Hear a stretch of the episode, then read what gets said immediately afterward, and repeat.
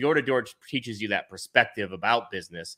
Whereas everyone else I know that's tried to start their business, and I coach a lot of people, they're all about trying to cherry pick the three people in town who are their ideal client rather than just going and talking to the whole town where they're going to refine their pitch. They're going to find out what's good and bad about it. They're going to get better at selling. They're going to refine the way they talk about the product.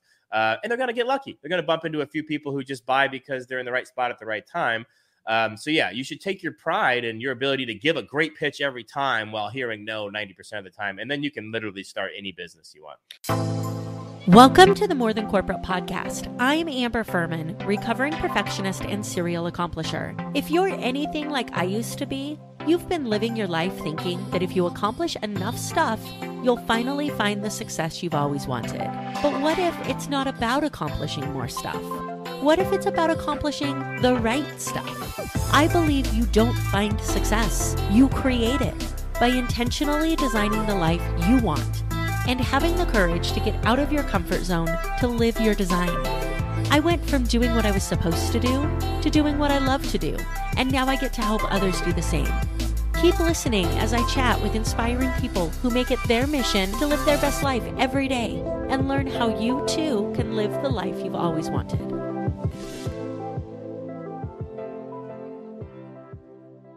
Welcome back to another episode of the More Than Corporate podcast.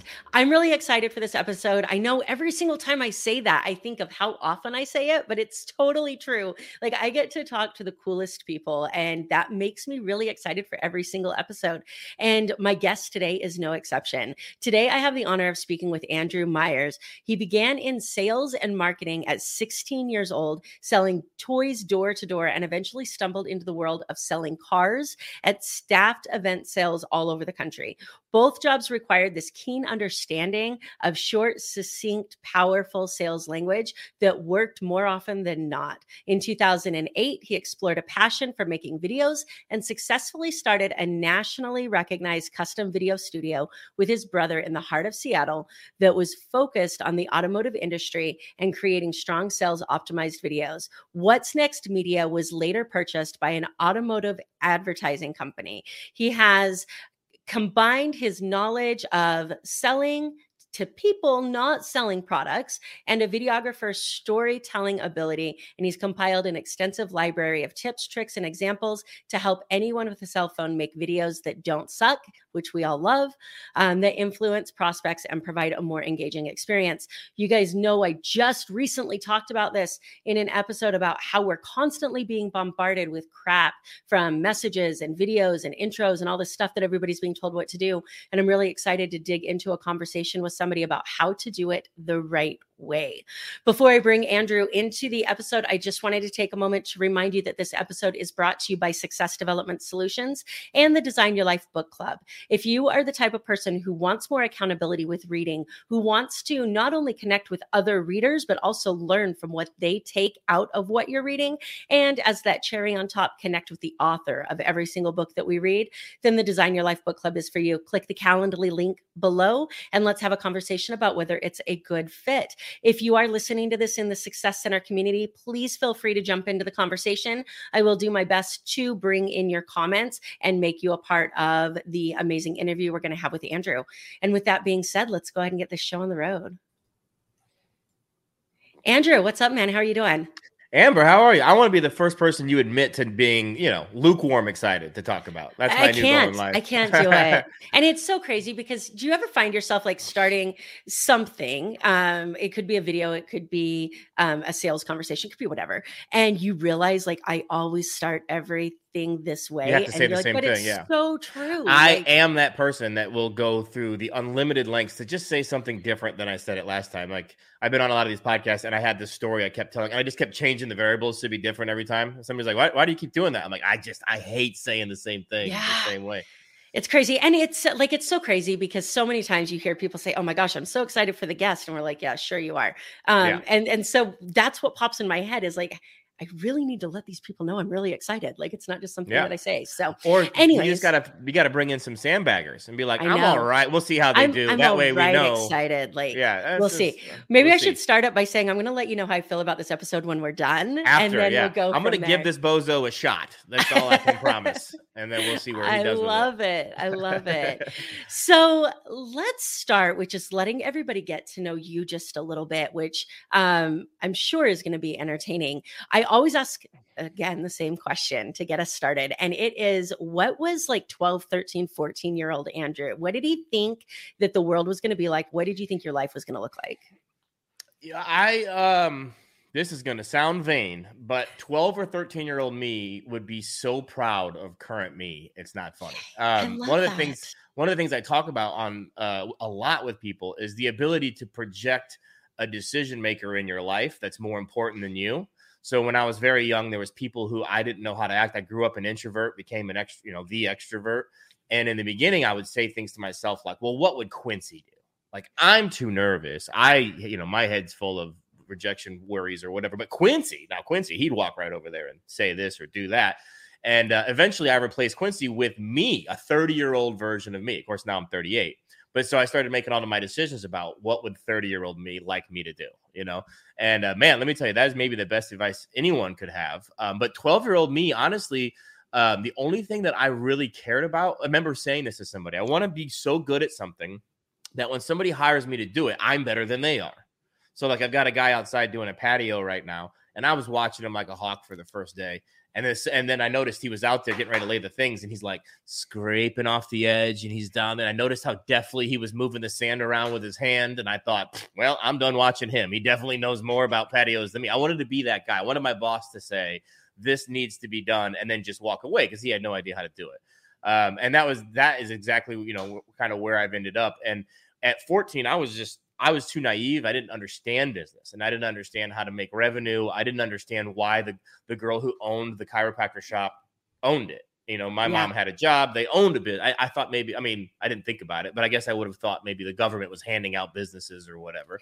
um, so, you know, 12 or 13 year old me just wanted to be autonomous because I came from a place where everybody, you know, they traded their teacher for a boss and, you know, their boss for a, a not very functional relationship with somebody who also talked at, at them rather than to them. And it was just everybody had, everybody I knew had people with fingers in their life controlling them. And I wanted, uh, I wanted autonomy. I wanted to be able to switch on a dime. And the other thing I remember literally describing at that age was I didn't want to schedule. I want if there was 40 hours worth of work to do, I wanted the option to do two 20 hour days in a row and take five days off. I didn't want yeah. to have to come in every day for six hours or eight hours or whatever, right? So uh, those two North Stars of just simply being the best at what I did. So people just cut me loose to do it and and being cut loose to do it so that I could do it on my own time frame um, were ended up being ended up being key. They're good. They're good North Stars to aim for. Yeah, they really are. And I want to dig into each of those. But before we do, I have to ask because nothing that you just mentioned screams military. Like the military doesn't scream freedom yeah. and no, no, schedule and your boss just telling you what to do and then walking away. How did that person that didn't want to trade your teacher for a boss, which I love that statement, by the way, um, yeah. and wanted this freedom of schedule, how did that person end up in something as free as the military? yeah, that's a good question. Um, I again, I make my decisions, made my decisions as what would 30 year old like me to do. I didn't join the military until I was 21. At that point, I'd already been in the world for six years, being other people's boss, traveling, doing this door to door sales. Um, so I'd had a lot of experiences, and I was I was a little too free. it was the and, way to uh, rein back. Like you got everything yeah. you wanted, right, in that freedom, and now you got to figure that balance. Yeah, I, had to temper it, right? Like you know, the sword. You go, you go, cold water, hot coals, cold water, hot coals, and yeah. I just needed a, I needed a splash of cold water on me at 21 badly. Um, you know, and I knew I would hate it, and there was actually three different times in my life where I left something I quite enjoyed for something I knew I would hate because I had to be I had to I had to go into a cocoon so I could, you know, come out a butterfly, not to use a corny metaphor, but I needed to be in an uncomfortable place because I wasn't developing any in the comfortable place. And I wanted to redesign that comfortable place uh, to fit, uh, you know, an older, you know, whatever version of me. Um, so yeah, the military was one of those things where I knew it flew in the face of everything that I was, and I just assumed, rightly so, that that would be a very tempering experience that I would need to know. Um, you know, I didn't drive for four years, so I got all the. I went from having like you know 17 points, like the maximum on my license, to zero, and a 400 beacon score to to good credit, and so it just gave me time to slow down. And at the time, I really believed that I was going to be a writer. Um, that was one of the areas I was big into Hunter S. Thompson and everything. And I had read somewhere where Oliver Stone said that like all the characters that he had written into his books and movies were basically, um, you know, more they were all sort of taken whether as a whole or in bits from people he had met. And i was like i've never met anybody that wasn't like me basically you know? So i wanted to go there and you know and i did. You know, i wanted to bunk with a guy who you know had a pet alligator and lived in louisiana. You know his grandma was his dad and you know took him hunting. And what was the uh, alligator's I wanted, name? I'm curious. I think that you know us dog lovers need to know because dog I alligator they're the same yeah what by the time you've embraced the alligator you know you named it but i forgot to ask um a long time ago. But yeah i mean i think that was the thing is i just wanted i wanted more sources because i was still also kind of doing this what would quincy do? And i realized wow there's people like individuals who will put something in your life an idea about how to carry yourself or just what they do when they sip a cup and the way they put it down or the way they roll their eyes when somebody says something stupid. And i was stealing i was still young. Now i kind of create i, I kind of create my own image and people kind of steal from me but at that age i was pure plagiarism baby. If I did something cool, it's because I saw somebody do it somewhere sometime, and I was just adding it to my my avatar, right? Um, so I just knew I needed more experience, um, and then also uh, the VA home loan. yeah i mean all good does- reasons all good Yeah, I- reasons. Uh, coming from like a very poverty based place in Elkhart, Indiana, I thought rich people own their own home. I didn't know that you could pay it off. I just thought, you know, not rent would be like that peg that made you a success, right? So to me, it was like that sacrifice to say, I don't know where I'll be, you know, in a year, but I know in four years I'll be back here and I'll own my own home. And then, of course, you know, life takes over, and I found much better, bigger goals. That's awesome. Um, I want to like what you're talking about is really crazy to me because the way that you're explaining growing up this what would Quincy do? which is blowing my mind right now because it's like an avatar for your life right? Like Yeah. we talk about creating this avatar for your business that you can ask what would my ideal client do? but it's like what would the person that is able to do the things that I want to do what would they do? which is a whole different way to approach life. So I Yep. love that. Um you ma- you said something earlier that makes me think that you came from um a non-entrepreneurial background is that accurate Um, like your Mostly, parents yes. okay I have So- one experience with it. My mom showed up at the babysitter and was like, I quit the bank and I own a cleaning business now and I'm going to clean houses and I don't have a boss anymore. And I was just like, you can do that, you know? Um, and so I, I did, I got hit over the head like three times. I had a friend that started a business uh, when he was 16, filled it with car parts. So I had seen it, I'd gotten glimpse of it, but it wasn't part of my community or my world. So how did this happen for you was there an influence outside of your family and your world that showed you what it could look like or did you stumble across it or what did that Yeah, you well, I think what happens is in life you normally have the ability, especially when you're young and you don't have your head full of a lot of other things. Uh, you you go, hey man, uh, you know my dad drank, so I'm never going to drink, or I'm always going to drink. You kind of always learn, you know, you kind of learn from your parents in terms of I'm not going to do that or I'm going to do that. And with whether it was my parents or my teachers or everyone around me, I just thought I don't want their life. I don't want this. You know, I don't. I, I got to do something different. And so I was always kind of like looking for a way to to es- literally like escape from Indiana and like have a different, broader life. But if you have never done that, if you've never traveled, if you've never met people that are in different situations, then you don't know. How, it- it's like telling yourself a fictional story about Narnia or something. It's like, does this exist? Are people doing this? I don't know. Um, what what did it for me was um, I was terrible in school. I mean, I didn't get a single credit past like sophomore year. Um, but in eighth grade, I'd passed the placement test, so I shouldn't even have been there. I mean, I could have gra- I got passed the, gr- the seniors graduating placement test in eighth grade, and I just you know sat around doing nothing. Um, so what happened was, I eventually they, they I got expelled from school at 16, and I went out and started selling toys. And I remember I actually applied for a job thinking I was going to be the warehouse manager, And next thing I know, this this girl's filling all, and I'm trying to understand what she's doing. I'm like, they're on an interview. I'm thinking we're gonna wholesale these toys maybe to like a dollar store. Next thing I know, she pulls over, starts stuffing them all in this Samsonite leather bag, and we're going in and out of Best Buy and every other store. and everyone told her no, you know, no, no, no, no, except for the like one in twenty who said yes. And that's how she made her living. She didn't try to convince all 20 to buy. She just exposed which is the grand lesson that's taken me everywhere in life, is that sales is not the ability to close the next customer, it's the ability to fill your pipeline. And Ooh. so I became really good at understanding how to hear no, how to talk to a lot of people in a day, how to figure out what I wanted and what would need to happen to get it, and make people turn me down several times in between there. And that took me all over the country uh, as a trainer for this cult that sold toys. And little by little, I started meeting people who were very different than anybody I had met, who didn't think about things the same way, who, if they had achieved my life's goals, would be terribly disappointed in themselves. uh, you know, and vice versa. They had a way with women. They had a way on the phone when the bills would come, and they, you know, they'd end up yelling at Sprint. Sprint would give them a credit, and I'm like, uh, you know, you can do that. um, so I just went into this like six year phase where I'm like, you can do that. You know, uh, the opposite of Dave Chappelle's. I didn't know you could do that. I didn't know I couldn't do that. Yeah. Um, but yeah, that was it. I just I added a whole cast of Quincy's, and that was really what it came down to. Was that I was able to then because uh, the whole point of that exercise is that where you lack the confidence to do something, but you know you'd like to see it done, or you lack the whatever bravado or whatever, uh, maybe the empathy, right? Maybe somebody, maybe you hurt somebody's feelings and you're not inclined to care, but you'd think like, you know, what would Amber do?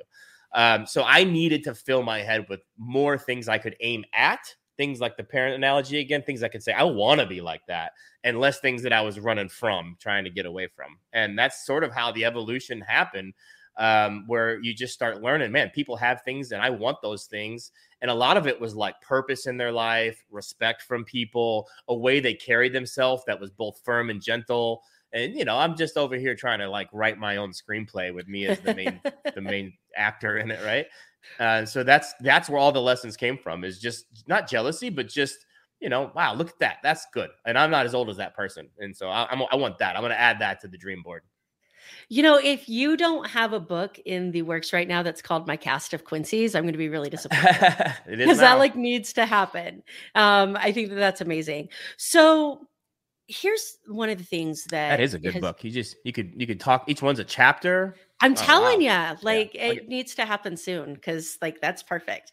Um, so anyways anybody listening it's not happening soon Don't yeah i already copyrighted no plagiarism it. like it's yeah. done um no uh so the more I talk to people who have a background in door to door sales, um, the more I regret the fact that I don't. And yeah. it's one of like the biggest things that I avoided my entire life. Um, I grew up very um, trading your teacher for bosses like you said mm-hmm. very you you don't start your own business and it's crazy because my dad had his own business and my mom was like you don't do that and that's what i remember um and every single person i talk about what was it that caused you to be able to have what you have now and it is always door to door sales and the skills that you have with being willing to be shot down over and over and yep. over and over again and learn well, and I've, i've said insane. this a lot but this is this is the part nobody understands is there's two things that happen when you get used to hearing no you learn how to carry yourself in the face of a no right and and you learn how to take a no on the chin and realize all right it's not going to hurt me that obviously is valuable but the biggest thing is you learn how to trial close. You learn how to fail at selling without actually hearing no, per se. And so when you learn to trial close and you use your empathy to really understand where somebody's at, to this day, I don't ever, I don't close people. Like I've had people who sit in my business and sit on a webinar with me, and it's a phone, you know, it's a phone call that'll make me 75 grand if it goes well. And I chat at them until the person goes, All right, so you're going to send me an agreement or what are we doing? Because I'm not to go. So do you want to do it? And then maybe they say no. So you actually learn to be, you learn to do your sales job without actually prompting somebody to go, nah, I think I'll pass. There's little tricks like saying, so you like that? And they go, yeah. And you go, so did you want two sets or will that one work? Now, I never actually asked you if you wanted to buy anything. I've assumed the sale. So you kind of learn how to trap people in these positions where uh, you can say yes. But in other words, you learn to create a maybe zone. And that's where sales is. If you're no or yes, your job is done. The maybe is where sales live. And so you talk to somebody who believes they're a great salesman, and invariably they believe they can sell that next person you put in front of them with their great skill. But what really makes that skill great is is catching them 10,000 no's on the chin. Um, and what really makes a salesperson great isn't selling the next person. It's having a view of the battlefield where you know how to keep people in that maybe zone and you know how to process their interest and propose the product in the best light and use the impulse factors. Uh, need uh, you have uh, fear loss which is a big one. This product won't be here forever. You have sense of urgency. You don't have a lot of time to decide. You have greed factor which is telling them how everyone else already acted on the deal. Hey you know the guy over here he bought one for his wife. And you have indifference of attitude which is like do it or don't do it. And you actually can create this sort of impulsive opportunity for somebody to buy. And if they don't take it they don't take it. So that's a no but they never said no. Um, so yeah you learn how to deal with no and you learn how to avoid no's by being good at trial questions and stuff like that. But there's not many sales guys. If you not many people look at their ability to hear no as the key to their business. And and the people who go door to door, they do. So like when I started in car sales, everyone was standing around and I'm watching, I'm doing my projections in my head, like how many demos will I have to do to sell this many? How am I going to get those people here? And while everybody was standing there watching the windows, the first day I started, I printed a little uh, business card that said like I'll wash your car for free, bring it by the dealership and I would go around town and pass those out when I wasn't next up for a customer. And then I'd come back and I'd call everybody in the classified ads. So literally the entire day I was in front of somebody. They were there. They weren't really buying. And one of the old timers came up to me and said, like, the odds of any of those people buying a car are extremely low. And I went, yeah, that's why I do about 30 or 40 a day. yeah. So, you know, so if I close 5% of them, that's two deals a day. You don't sell two a day. And I could see it like ding, like, oh crap, he might be right. But they don't think about, you know, I mean, like you've seen the like 1% improvement a day, you know, yeah. you get 35% better over the year, whatever, you know, whatever it is. Uh, it's that, right? So if you don't have a high percentage of closing a prospect, fine. That's great if you've got hundreds of them and so you know door to door teaches you that perspective about business whereas everyone else i know that's tried to start their business and i coach a lot of people they're all about trying to cherry pick the three people in town who are their ideal client rather than just going and talking to the whole town where they're going to refine their pitch they're going to find out what's good and bad about it they're going to get better at selling they're going to refine the way they talk about the product uh, and they're going to get lucky. They're going to bump into a few people who just buy because they're in the right spot at the right time um, so yeah, you should take your pride in your ability to give a great pitch every time while hearing no 90% of the time. And then you can literally start any business you want. You know, it's crazy because what you just said is pure gold to begin with. But what happens with those people who are constantly only looking for that target market is those people are never who they think they are right? And so yeah. they're reaching out to people and they realize that their problem doesn't or their product doesn't solve the problem they think it solves. Their target market isn't who they think it is, and all of the real opportunities were over here in this zone that they completely wrote off because yep. they thought that it was going to be too much work or too many no's. Exactly. When, when we were selling toys door to door, we used to talk about the idea of a net. It was all law of averages. So your job was to go to a small town like Warsaw, Indiana, and there's 400 people there, and you want to talk to all of them. And so it's kind of a cult. It's almost like a religion. It takes a lot of faith in the numbers in order to do it.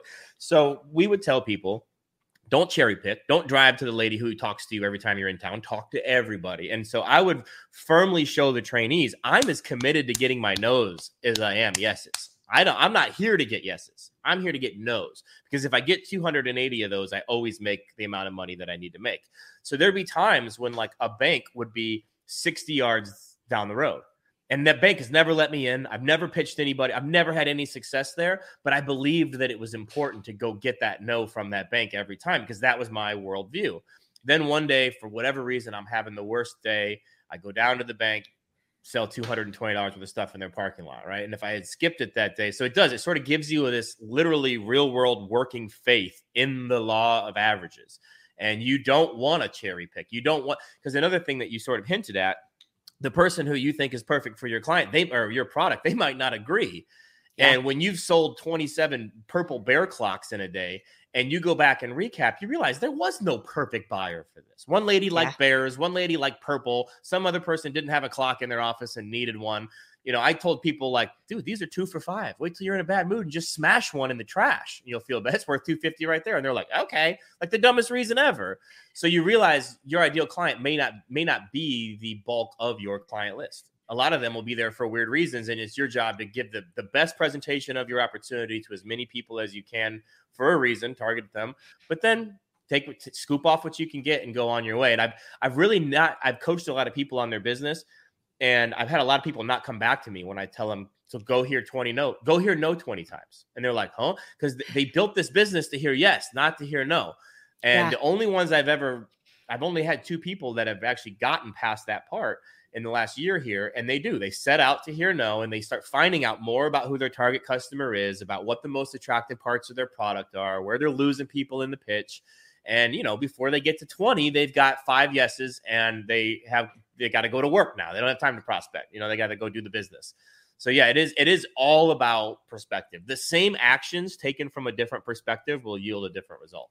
Yeah, I love that. And also on a different day, right? How many people hear no and then they're like, well, that must be a no forever, right? And they just caught this person on a good day where they didn't think they needed your product or service, right? Yep. And so it's so crazy because for it for me, um, I came from that place where in the last two years, I've done so much work to get that like dirty feeling of sales off of me right? Like that feeling where you you go to talk to people and then you feel like you need a shower. And the moment that you realize that um this idea of if I build it, people are going to show up. Like if I build it, they're going to come, right? It doesn't work. And you have to get out there and talk to people. And the only way to do that is to be willing to hear no. And as soon as you understand that, like it changes the game. And then also, and, and that, go ahead. Oh, no, go ahead. Well, that no doesn't have to be, will you buy my product? No. Yeah. It could be, can I use your garage to store my product? Will you loan me $5,000 as an angel investor? Will you make the phone call, get me on the phone with that guy you know that would help my business? You know, it's asking for everything that would help your business and making somebody say no and not just going, they won't want to do that. Yeah, absolutely. And then what I was going to say too, which I think is something that you hit on that um, I'm not sure if I highlighted enough, so I wanted to highlight again, is that um, those tools that you were talking about to be able to help people understand um, by you know asking them how many they want getting that that presumptive close things to that effect. While those feel like such salesy tactics it's that intention behind it that's like hey you're either going to take it or you're not.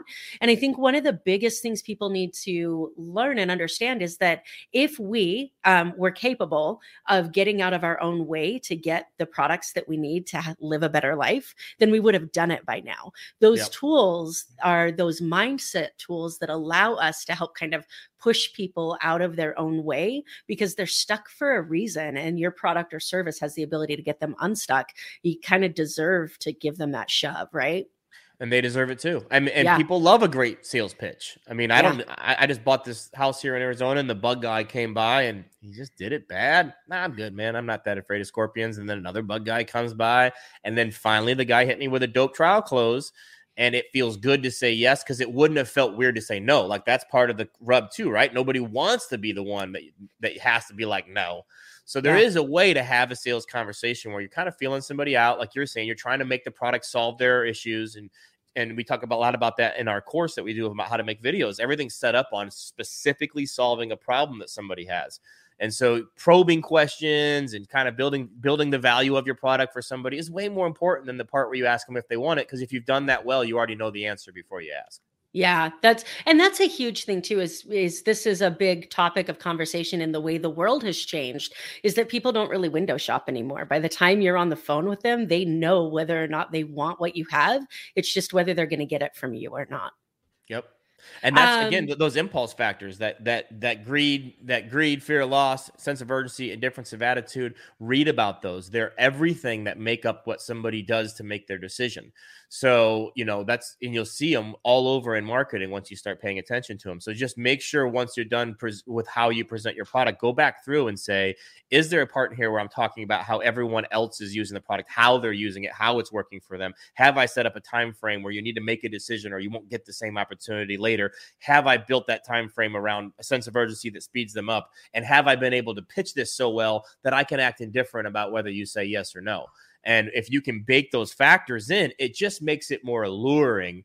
Uh, it's like a fish will hit a hit a bobber. Remember that bobber that would like yeah. look like it was dead, and then the fish would have to hit it. That infomercial from years yeah. ago.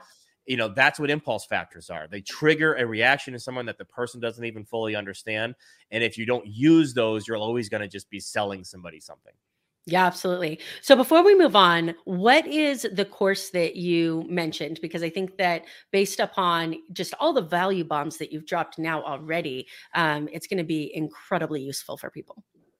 Yeah, so we um we we used to have a video production company we realized it was very high end stuff that we sold to the automotive industry and we we realized like in 2018 that a cell phone video performed better as an ad than the highly produced you know sort of thing. Um, so as we evolved our video company, it became an actual Facebook agency where we use these videos to do business development. Um, and the idea is that you know imagine you come to my site and I hit you with a, the product you looked at on the site, and then I have an ad set to go out the next day that's different based on whether you're a male or a female. And then an ad that goes out that's different based on which product you looked at. And then an ad that's conditional based on whether or not you watched my male or female ad. So you build this entire kind of conversational ad structure. And the only thing limiting most people from being able to do that is the ability to make short, relevant content with their phone. Um, so the, the the course that we put together was the last year I wasn't able to go see my clients. So we were coaching all of their staff on how to make these videos remotely. And I've taken all of that and distilled it down into this course. Uh, it's called Little Videos, Big Results, uh, littlevideosbigresults.com. And it's uh, right now for listeners of your podcast, if they want, the thing doesn't come out here until uh, November 1st. So if you get in there now, you can download our basic worksheet and you can have two weeks with the course when it launches entirely free. No money out of pocket at all and you can dig around in there. There's scripts. We talk about how to create salesy scripts that are based on the problem the solution that you offer to that problem that's unique to you and then the call to action the thing you'd like them to do. We call it the vanilla ice. If you got a problem yo i'll solve it. Check out the hook uh, you know so it's really about how to how to think about how to sell your business how, how to take apart the, the, the, solutions your business offers and turn those into salesy videos that are short and easy to make and then how to operate the actual camera so that it's very easy for you and it's not a big um, you know it's not a big it doesn't involve a lot of thought process how to hold it to where you're you become the actual selfie uh, stick and you can just talk like you would if you were talking to somebody. Um, but we go over, you know, everything you need to know from how to hold the phone, write the scripts, where to put the videos, how to decide which videos to do, how to how to create testimonials and everything. And it's really a business kit because whether you're using videos for advertising, whether you're using them to put on your website, whether you're using them to go out as autoresponders in an email, whether you're sending them to people as one-off things, whether you're prospecting with them or following up with them, um, video is not a magic trick. It's just a it's just a, a, a mode of business, and you have to be able to put it in the right spot in order for it to work. So it's not about making videos; it's about understanding all the slots that are in your business now that would be helped by by videos, and then lowering the bar so you don't feel like making a video is such a big ask. I think that's really cool because so much of what you just mentioned, even down to the little how to's, are the excuses that people use and people yeah. being me um, use for why they um, don't make videos, right? Well, I don't yeah. know where to put it and I don't know how to make it. And they're all such crazy, stupid excuses um, yep. and then you said, okay, well, here's the solution. So what do you got next? Well, yeah. and video is unique because every time you do one, you improve. So yeah. my daughter, six weeks ago, my daughter didn't know how to swim. Then she got in and she could swim. Then she could go under. I taught her how to sit under. Then she could swim under. Then she was cannonball. Now she dives head first. Then she was diving and plucking toys off the bottom. But the moral of the story is she's never regressed. Every time she gets in the pool, she's a little better at swimming than the time before. And video is one of the only things in the world that's like that. Every video you make, when you look at it and go, God, I hate that. Okay, well, fix it. Yeah. And you will. Um, I have nervous tics that I never knew I did till I started seeing myself on video. That's why people hate the video because they they don't like what they're seeing. Well, then fix it. That is your hair. Uh, we've had people go, well, "I'm too ugly for a video." Well, then you're too ugly to talk to a customer, bro. We can see you. The video's not the fault. You know, it's not the video's problem. Um, so the trick is that you want to be in front of the camera so much that you get comfortable. My hair right now, I pull this hat off well, i have already went this far. I can't hide it now, but it's terrible, absolutely terrible. I have no fear that somebody's going to see me and go, "Wow, he has bad hair," because I put so much video out there of myself that what you're likely to think is he's having a bad hair day. So it's like overcome the the oh uh, uh, you know I'm about to do a video that nervousness shouldn't be there. So we have a lot of jokes in the course. Obviously, that's my personality. One of our slides is of a guy from the 1800s looking just terrible in his outfit. And it's like, you know, if it's the 1800s and there's only one picture of you taken every 40 years, bro, get nervous. They're going to think yeah. you liked that hat. If your overalls don't fit, they're going to think that that's how you looked for 50 years. You know, get nervous. But we don't live in that environment anymore. And if you're in sales, you know, a video is just the ability to get your voice inflection, your tone of voice, your face, the excitement you have for the product to somebody who's not in front of you in that moment, right? So it's just you. It's the video isn't some magic trick. It doesn't steal your soul. You know, when I was deployed, we chased the, the kids in Afghanistan around with a camera. They would run from a camera more than they would a rifle because they'd seen rifles their whole life um, you know, they were terrified of the camera. And I'd come back and we've got people who are salespeople act in the same way and they're just costing themselves money. So video is unique in that way that there's no regression. You'll make the first one, it'll suck. It's supposed to suck. It's not supposed to be good. And it's not a sign that you'll not have success at this. um, again, another metaphor. I was an artillery guy. We never hit the target on the first shot. You know, we missed by quarter of a mile and then we would adjust until we were putting it in the doorway. That's how that's by design. We were never supposed to hit the target on the first try. And video is the same way. Make it. You're not obligated to send it to anybody. Pick it apart in your mind, remake it, and understand that that's a very valuable process that's training you up on how to not suck. And you're doing it, and you don't have to share it until you feel like it's shareable. You know, there's so much information in what you just said that is super powerful. But the one that's sticking out of my head, and I had never thought about it like this before, is and and it screams to me because I waited so long to put this podcast on video. The first like hundred episodes of this podcast are audio only because I didn't want to do video with them. And when you're like, dude, if you think you're ugly on video you're ugly in real life right? Like yeah. that's an like and and the reality is like you're never as bad as you think you are but well, say the reality what, is it doesn't actually mean you're ugly in real life yes. that's how you look so don't and you know.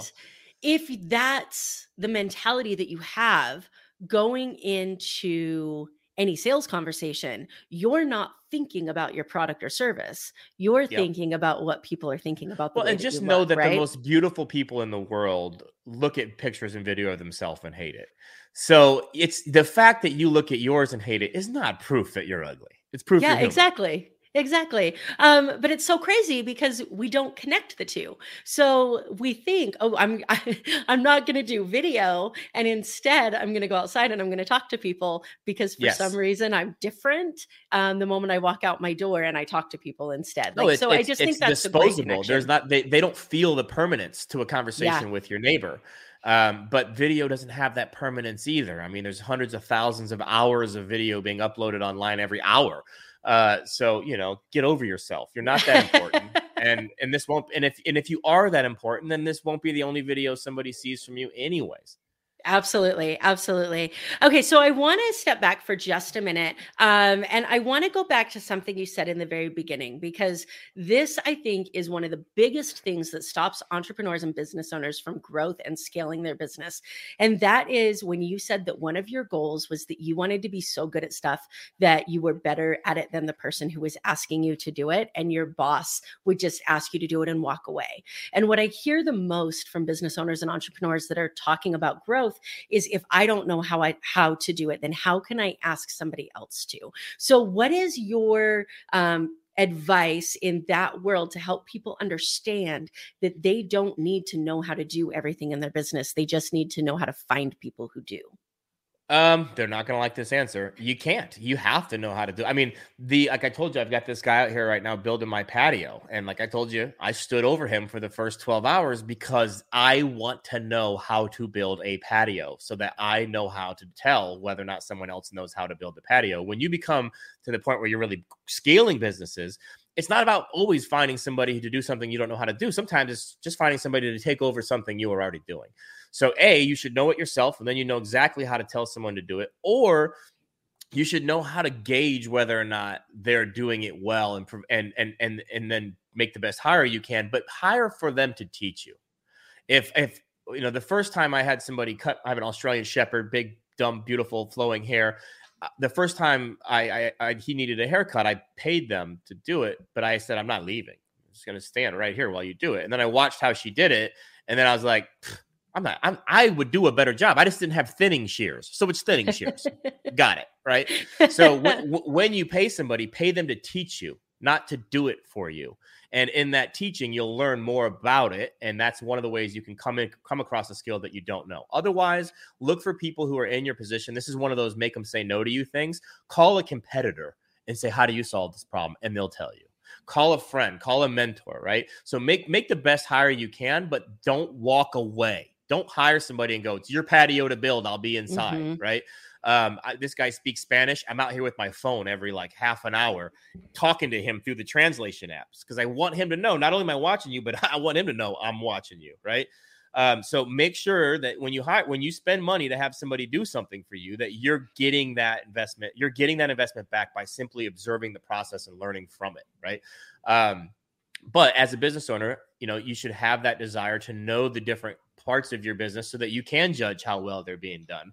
Uh, but yeah, it's not a direct answer to your question, but the answer no, it is, is. It's great. Th- th- there's no reason to trust. Don't trust. Trust but verify. Hire the right person the best you can, but do not walk away until you could do that job.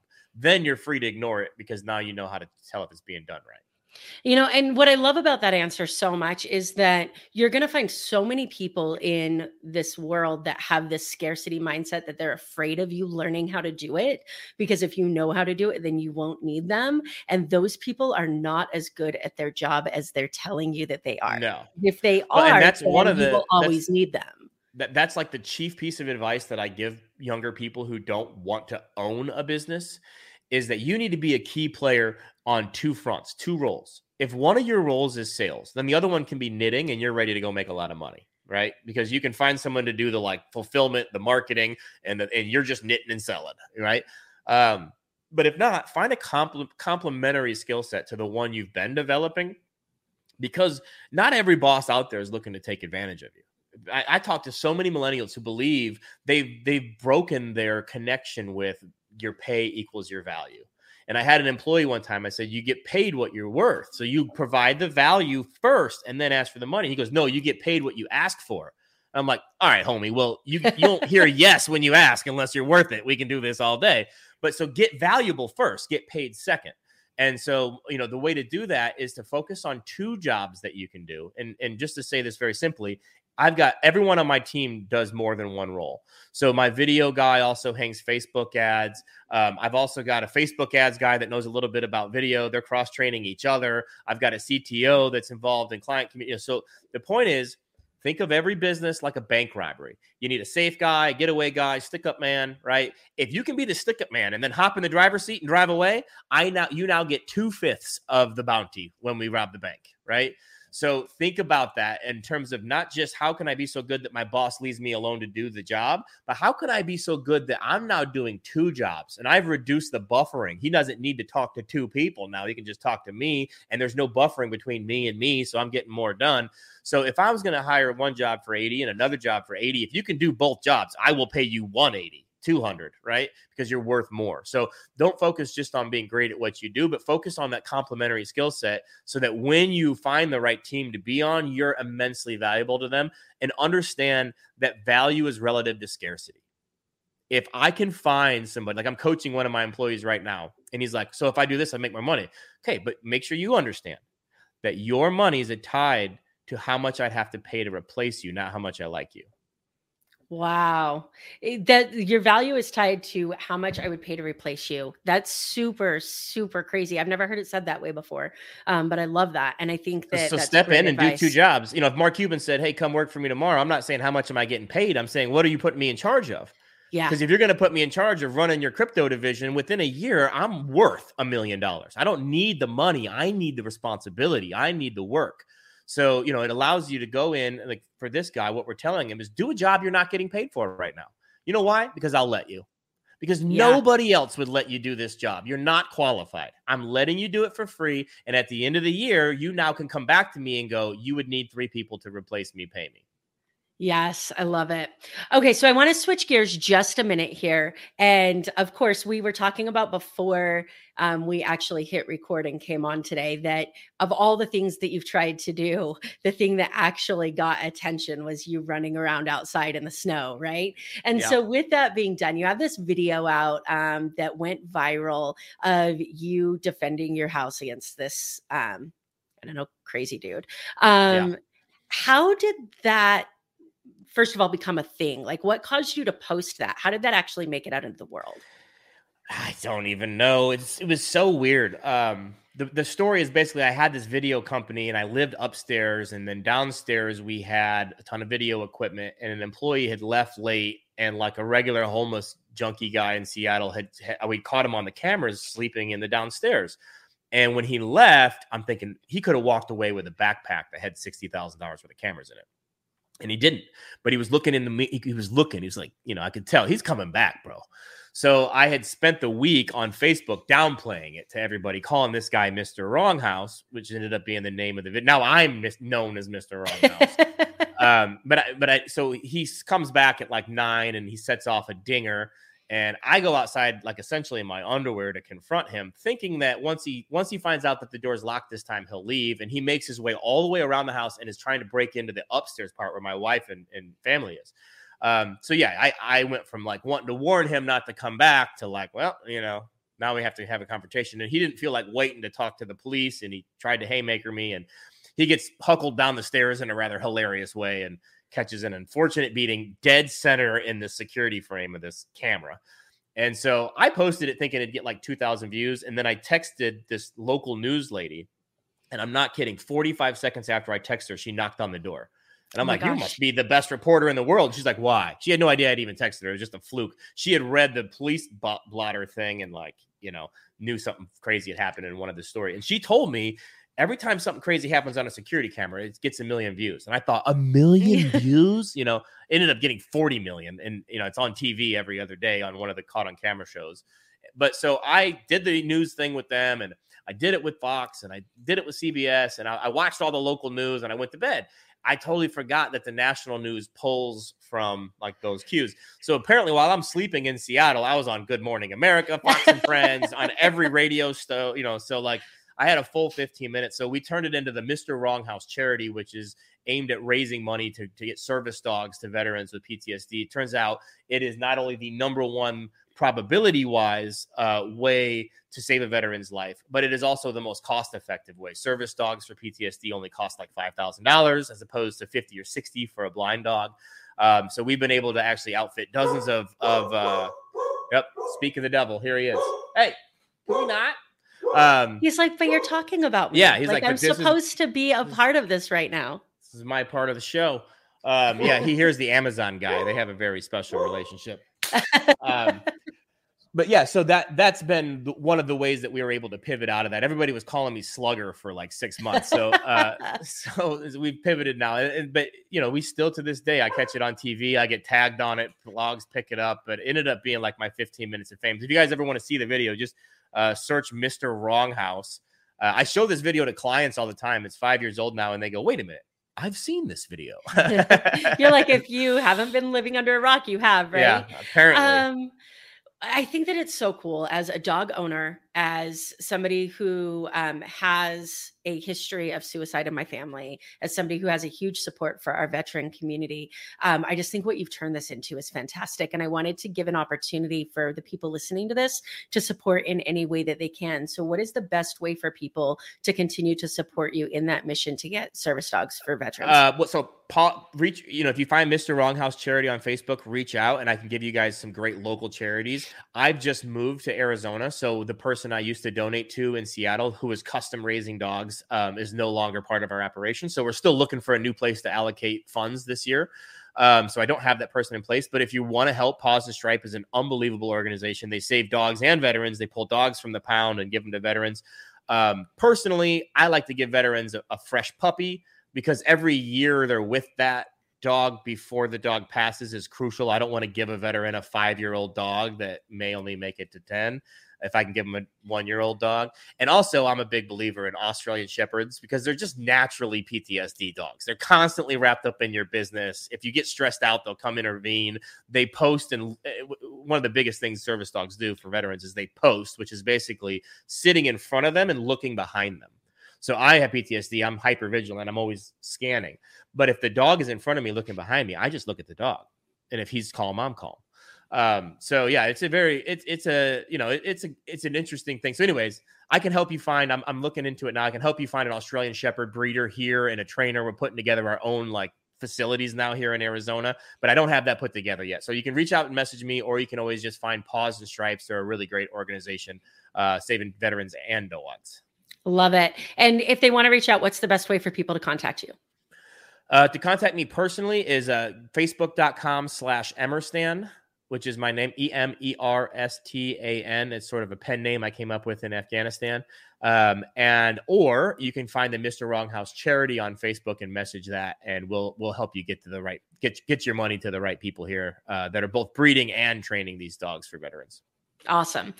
All right. I want to make just a little bit of a shift here. This is the More Than Corporate podcast. We talk about what designing your life looks like, defining your own idea of success, and building from there. So I ask every single one of my guests this question What does success mean to you? How do you define that on this global macro scale of like what's successful in life and business?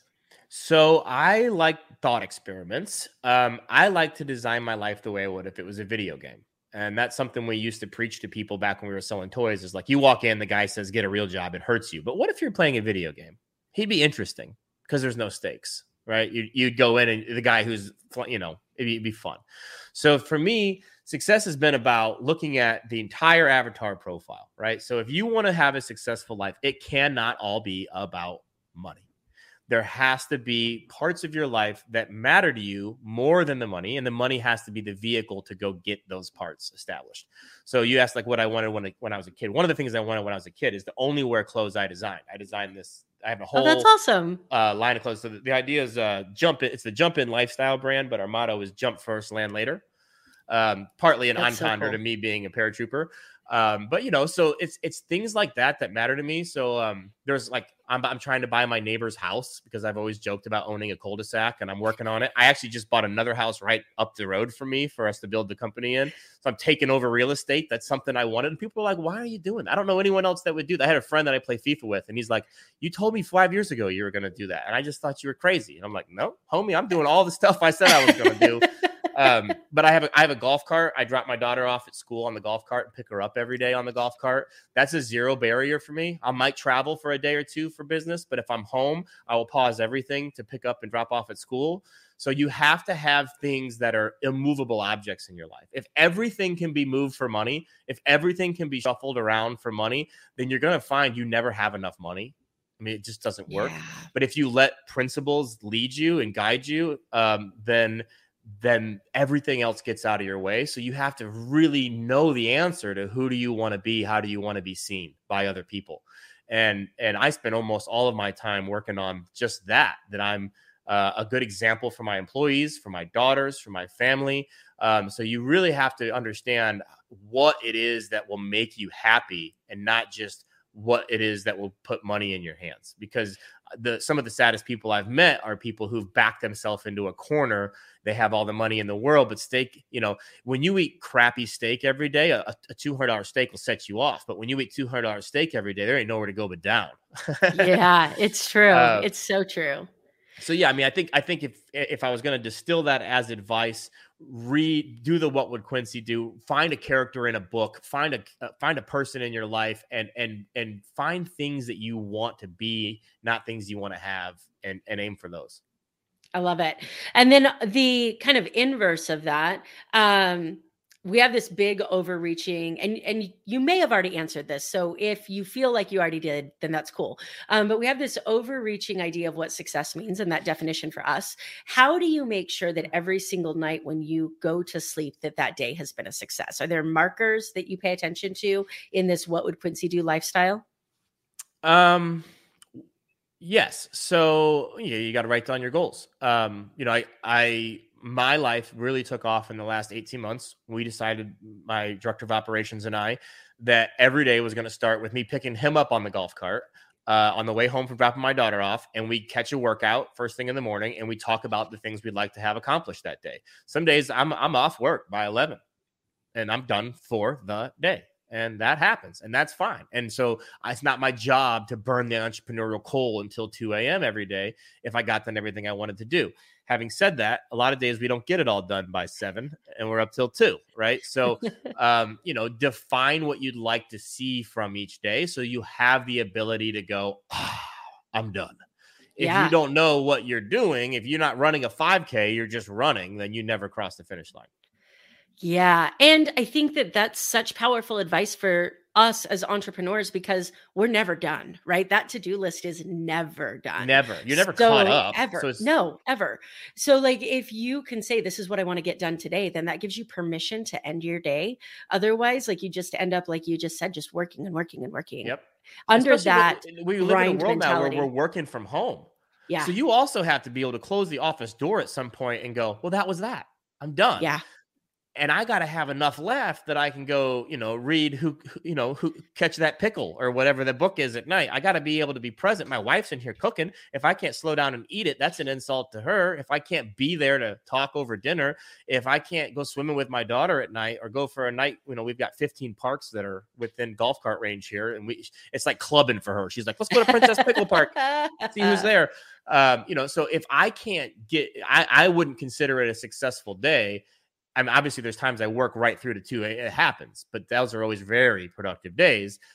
if if I don't have, if I can't be that productive, I got to save a little bit in the tank to go put those the, that work into the other areas of my life to go clean my pool, you know, to go so that you know to go spend time with my daughter, you know, to design the next piece of gear for the. I actually take that as a hobby, not work. You know, the next hat or next thing we want to do. So if you want to see, you know, look at your life and all your goals as download bars and you can't let the computer just download the bar that takes six years. you yeah. know, you got to spread that download time around and make sure you've got a fully healthy life. Your house is clean. It gives you this sense of, hey, I'm on top of things. Um, you cannot work yourself into a hole. I've done it twice in my life and it, it never works. And as soon as I started to live my life based on principles of things I wouldn't do, things that I cared about enough to do, and and I all of a sudden everything I touched turned to gold. And it seemed like the world sort of got out of my way a little bit, almost like it didn't want me to succeed when I was uh, doing it the wrong way. Wow, that's really powerful. Um, and that idea of what do you have to do, or what not have to, but what is non negotiable for you um, to do, and what is non negotiable for you not to do? Like, those are yep. really important questions. If somebody ask. said, Hey, I'll pay you a hundred grand to come for five days and do blah, blah, blah, blah, blah, I, it's as impossible to me as dunking on a 14 foot rim. I don't leave my ha- my house for more than two days unless the whole family's coming with me. So I'd probably just, I'd probably just bring them all, take the hundred yeah. grand. But you get the idea. I'm not leaving. It is a zero. Uh, it is a zero. You know, uh, negotiator for me that certain things are the life I've wanted to live uh, since I was a kid. Living that life's more important to me than than stacking up opportunity everywhere I look. Wow, I love it. Okay, so I've saved this question intentionally because I'm really excited for it. I um my life you talked about when your life and business took off. My life and business took off when i started running obstacle course races and it has a direct correlation between the willingness to stare fear in the face and say you know what? Screw you and keep going and what you're willing to do in your life and business. And so i have to know you mentioned you were a paratrooper we know you have this military um you're in this perfectly operational plane and somebody tells you that you have to jump out of it what yeah. what is that experience like for you? Well i from the moment i got on the plane every single time i was 1000% convinced that i wasn't leaving it this time. I mean, i'm not kidding. Um, but what ends up happening is they they put you on this tarmac you're standing around for three hours you're exhausted you've got 150 pounds worth of crap and you've got a bag over your legs and everything else. Then they load you on the plane and you jump out 15 minutes away from where you take off but they'll fly around for three or four hours you know just doing circles. Uh, and for one it's questionable whether or not a c-130 is a perfectly good plane. Okay let's got to get that out of the way. If you've ever landed in one you start thinking about jumping out. Um, but what ends up happening is I, I would just sit there until the claustrophobia was more important to me than than the anxiety of jumping out. And then the moment they pop that door open and all the fresh air hits you, it's like I'm hook me up. I'm getting the hell out of here. You know. Um, and then when you land, it's you know it's just fantastic. Other than the fact that you just blew your knee out because you don't you don't like it's not like there's paddles and you're up there like you know going left and right. You just drop. Um, but yeah, it, it it it is a very silly thing. You wonder what you're doing up there. Uh, and I had more jumps than most because I figured out that you could v- volunteer for jumps and it broke your whole week up. You got a day off before the jump and then the jump and then the day after the jump was off. And they often did the jumps on Wednesday. So you had Tuesday, Wednesday, and Thursday off. So Friday was always like, you know, you were out of the loop. You weren't involved in everything. Monday, they couldn't get you involved in anything because you had to go on Tuesday. a week off for this six hours worth of hell, you know?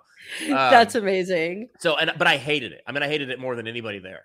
And every time I would do it, I would do it with the memory of landing. And then as soon as I showed up at the place, I was just like, I'm not jumping this time. This is stupid. I don't even know why. and then they'd trap me on the plane and the whole thing would happen again. But yeah, I never really did it willingly. It really, you don't have much of a choice.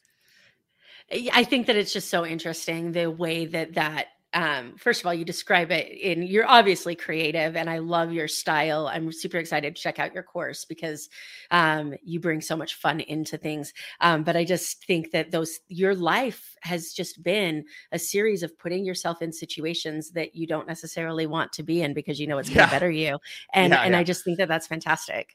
Well, that's that all. I mean, the most valuable thought experiment you can do is to pluck yourself. Is it's like the Quincy thing, but different. But pluck yourself out of your situation and make and and take like I've met a lot of people that come to me and they say, "What should I do here?" And I mean, I give them fantastic advice, and then they don't they don't do it. They know it's what they should do, but they don't do. It. I I yeah. I don't understand that. I, for whatever better or worse, the only skill I've ever had in my life is if I say at night, if I get drunk and say, that's it, I'm not smoking cigarettes anymore. I mean, that happened to me and then I didn't. You know what I mean? Like, I don't have a problem programming myself to do a certain thing.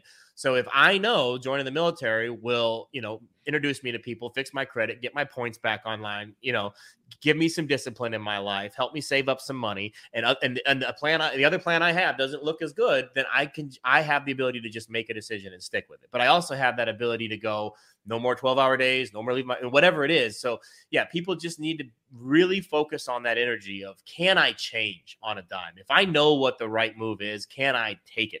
And if you can get yourself there, then man, life becomes super easy because you can call around and get advice and you can really think and stop and go, what should I do? And then if you're able to just do that after you realize that, you're on your way. It's like yeah, the video absolutely. thing. You're always, you're never going to regress. You're going to be better every day. To be okay. I love but people it. get stuck in their mind and they get so worried about their comfort. No matter who you are or how old you are, if you're 26 now, think back on 21 year old you. They're an idiot. They are stupid. Their concerns mean nothing to you. Their comfort is worthless to you, right? 21 year old you should go do something that would benefit you. That's the way you look at it, right? Always. So if you're 25, just know there'll be a 31 year old you, and they're looking back at you, and you're an idiot, and you don't have all the right ideas that you think you do, and you should just shut up and do something that they'll appreciate. Um, so we also have this thing that we talk a lot about internally of uh, my my director of operations, Dave. We we joke all the time about past Dave because we'll wake up and we need a folder and then we'll find it there named already and completely done and we're like hell yeah thanks past dave um, so the idea That's is awesome. like, like the starbucks line pay it forward to yourself yeah. I love it. I love it. All right. So we're going to wrap up with a quick random round. Before we do that, what is the best place for people to follow up on this conversation with you if um, they want to connect? Yeah, if people want to talk to me, the very easiest place, facebook.com slash Emerstan, E M E R S T A N. Being that I own a Facebook business development agency, Facebook is my preferred method of everything. So me, I'll probably, I'll probably, you know, obviously that's Messenger, not Facebook, uh, but that is the best way to find me because then I can send you a video response back and not waste my time typing. Look at that. I love it. Okay. So quick random round. If you could do anything other than what you're doing now, what profession do you think would be fun to attempt? Stand up comedy. I don't do stand up comedy for the simple reason that you cannot do it from home. And I, it would put me on the road, which we've talked about. So it is yeah. my dream. It's the only thing I want to do, sitting up late with comedians, you know, talking and everything else. And I've got to pick do I want to have a, a slightly doper life and no one looking at me when I'm dying? Or do I want to have a family standing there when I'm dying and not get to hang out with comedians all through my 40s? Uh, Good choice, no, I think. hands down, I want to do it. But my biggest fear, people, I have a I have a ten minute bit that's perfect. It's hilarious. I got 15 years into this 10 minutes, and I do it at parties and stuff. People like, you got to do it at amateur hour. You got to come with it, and I won't go because what happens if they love it? You know, what happens if if they cheer as hard as I think they will, and I'm hooked? You know, there's no way to get. Then you got to homeschool. You homeschool your daughter, and you you take your your wife on take the her on the road, road, right? Oh, dude, I will do it too. Don't tempt me with a good time.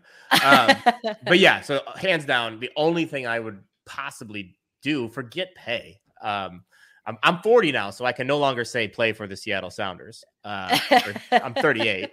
Um, but other than that, uh, hands down, stand up comedy, because doing door to door sales was basically stand up comedy with a bag of toys on your hip. Yeah, that's the only time I've ever heard anybody describe door to door sales like that. And I love it. Um, I'm really interested to hear your answer to this next question because I'm in love with Quincy right now. So if you could time travel, where would you go and why? Forward or back? Forward or back, um, generations, centuries, or whatever. Anywhere Man. you want to go, you have all the freedom in the world.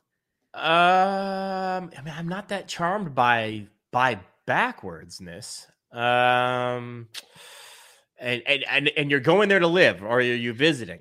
You're just visiting. You can come back. Oh, okay. Well, that's something. Uh, I, I have this fear that I'm not going to live long enough to see. I everything I do is for my daughters. I mean, that's that's all I care about. Um, I mean, I do things that are selfishly inclined, but the grand scheme of things, it's all about them. So I would like, I mean, I guess I'm doubling down here because maybe I live long enough to see it either way. Um, but I would like to make sure that I get one way or another to see my daughter at my age and see how she's progressed as a leader of men. You know, uh, somebody who's not reactive to the world, um, but the bowling ball and not the pins. I just want to see how she carries herself, who her Quincy's are, and what mannerisms she's stolen from strangers.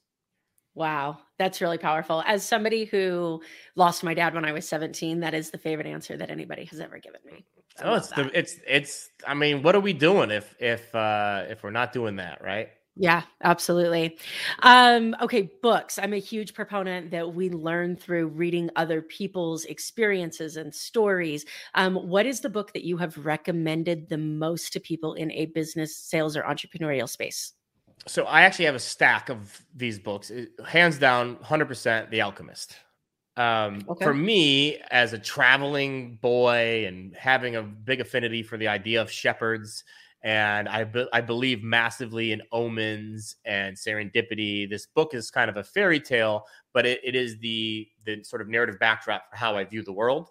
Um, that I can affect change, and that th- my intentions and thoughts are the only power that I have, and da da da da. So hands down, read The Alchemist. It doesn't hit everybody because they don't understand the sort of you know metaphysical backdrop that it's being you know cast on. So I actually have everybody read three books um, and I don't ever tell them what these books are, but since I only get one shot for your listeners, I'm going to give them the whole regimen now. Um, so first, you read The Alchemist, and it gives you sort of a fictional backdrop for how to control, how to pick a point in the future and and and manipulate the world to give it to you. Um, then you read Think and Grow Rich. Think and Grow Rich is very formulaic. When people talked about the secret, it was like write your goals down and then you'll get them. It was such a stupid way to talk about the secret. Think and Grow Rich is more like if the secret was a cooking book, right? This is the exact actions you need to take to take your attention and turn it into physical actions and items and results, right? So first you read the fiction version of it, which is The Alchemist, then you read Think and Grow Rich, which gives you the playbook for exactly how to go about your day and write down your goals and frame your frame your goals and everything else. And then you read the Screwtape Letters, which is a story about two uh, demon or about these two demons writing stories back and forth. And the idea is that they're putting these suggestions. You have angels. It's like a story about like angels versus demons, and you have an angel assigned to you. They make it seem like they live in an office and send memos, and you have a demon that's assigned to you, and it's kind of like the uh, the angel on your shoulder thing. Yeah. So the demon's job is to go remind Amber that her friends have had been a success for longer than she has been, and that she. so it's like so you realize like you realize by reading that book that not every thought in your head is yours and you don't need to own it. And you don't need to care about it. Some of them is just all they need to just be flipped out of there or ignored but they're still there but that doesn't make them important. And the reason that these work so well together is that after somebody's read think and grow rich they were having negative thoughts in their head. This wouldn't work. I'm not sure if and so when they read the tip Letters they're like oh shit there was two people reading that book while i was reading it and i should have ignored one of them Oh um, my gosh! Wow. And so then I kind of have them read those all over again. So uh, the Alchemist gives you a backdrop for what we're doing. The Think and Grow Rich tells you exactly how to control your thoughts so that you attract what you want, and the Screwtape Letters shows you how to ignore the other half that isn't saying the, the thoughts that are going to help you. Love it. And my very last question I'm a music nerd. And so I always have to ask this What is your pump up song? What is that? You're going to be disappointed. It oh, is no. so. It is so stupidly cliche answer. Um, when payday when payday hits, I have like a track of like five essentially Drake songs that I listen to that, that like I just sit here and jam out the invoices on. But um, I don't even know the names of them. But I, I listen to "Working on the Weekend," working on the weekend like usual, uh, and I'm talking in one day. I'll hear it. There's only four songs on the playlist, and then um, and then the other one is started at the bottom, which literally there is no. I mean, you know, that's self-explanatory, right? I just listen to trashy Spotify rap songs. Your nothing, life sounds nothing, awesome. Quincy would be happy. There. Be oh, proud. Quincy would love that. Yeah, I still am trying to track him down. He's only 45 now. I'm trying to get him in my current organization. That's awesome. Okay. So I've never done this before and I'm really excited to do it now. Um, when we were talking before we went on about the ideal listener and who they are and what they feel and, and their pain and their growth, you shared a poem with me. Will you close us out by reading that? Yes. Um, so you had mentioned that you know people find themselves in a spot that they that that's their spot, but it's not exactly where they where they should be. Um, and so uh, this poem I wrote in the back of a Humvee about to go to Afghanistan, thinking this is not my spot and this is not where I should be. Um, but I also I didn't know what that was yet. I didn't know where my spot was. So the most important thing for anyone to do is understand where they'd like to be, what they're made to do, what will bring them joy. Start there. It's like a business plan. If you don't know what success looks like for you, the human being, then how will you ever give it to yourself? You'll just go work for somebody who pays you slightly more. Um, so the idea is that arcade is uh, the word we start with here. I guess I don't need to give the preface because it's sort of in there. So it's arcade is the inherent purpose or use of an object, what it does and why it is. Knives are sharpened and hardened, so the arcade of a knife is the cut. Infinitely difficult it is to find the arcade of man in his mind. Unlike the forged properties of a sword or knife, no man is formed the same, and nor is his life. As a piece of steel is before refined, such as a man when he's not defined. A knife formed in fire knows to cut. It has no desire, it has no want. It's bestowed at creation with purpose, given its arcade. Enviable is the life of such a knife. It cuts when swung and meets its fate. The knife does not love and knows no hate. Forged by a man from steel to blade, it's given its purpose by whom it's made. But how does man find his own arcade?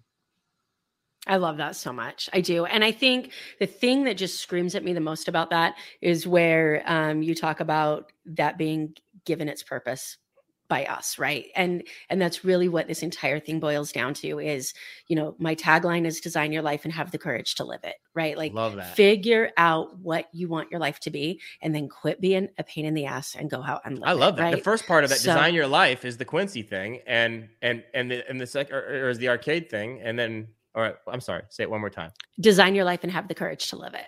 There you go. So design your life is the arcade thing, and courage to live it is the Quincy thing. Yeah, absolutely. Um, Andrew, thank you so much. I know we've gone over time, but it was just so amazing to talk to you. And I love what you're up to. You gave so many value bombs with sales. Um, and I'm really looking forward to seeing what people are able to do with the course that you've created. Thank you so much for spending some time with us today.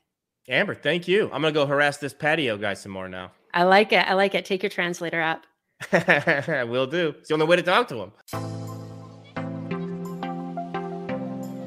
Thank you so much for listening to this episode of the More Than Corporate podcast. If anything that was said during this episode resonated with you or provided value in any way, it would mean the world to me if you would head over to iTunes and leave a rating and review for the More Than Corporate podcast. Thank you so much for taking the time to do that. I'm really looking forward to connecting with you. If you'd also like to connect, I've created a Facebook group that is full of amazing people who also make it their mission to live their best life every single day. If that sounds like something that you're interested in, the name of that Facebook group is Success Center. Head over there, request to join, and I look forward to connecting with you soon.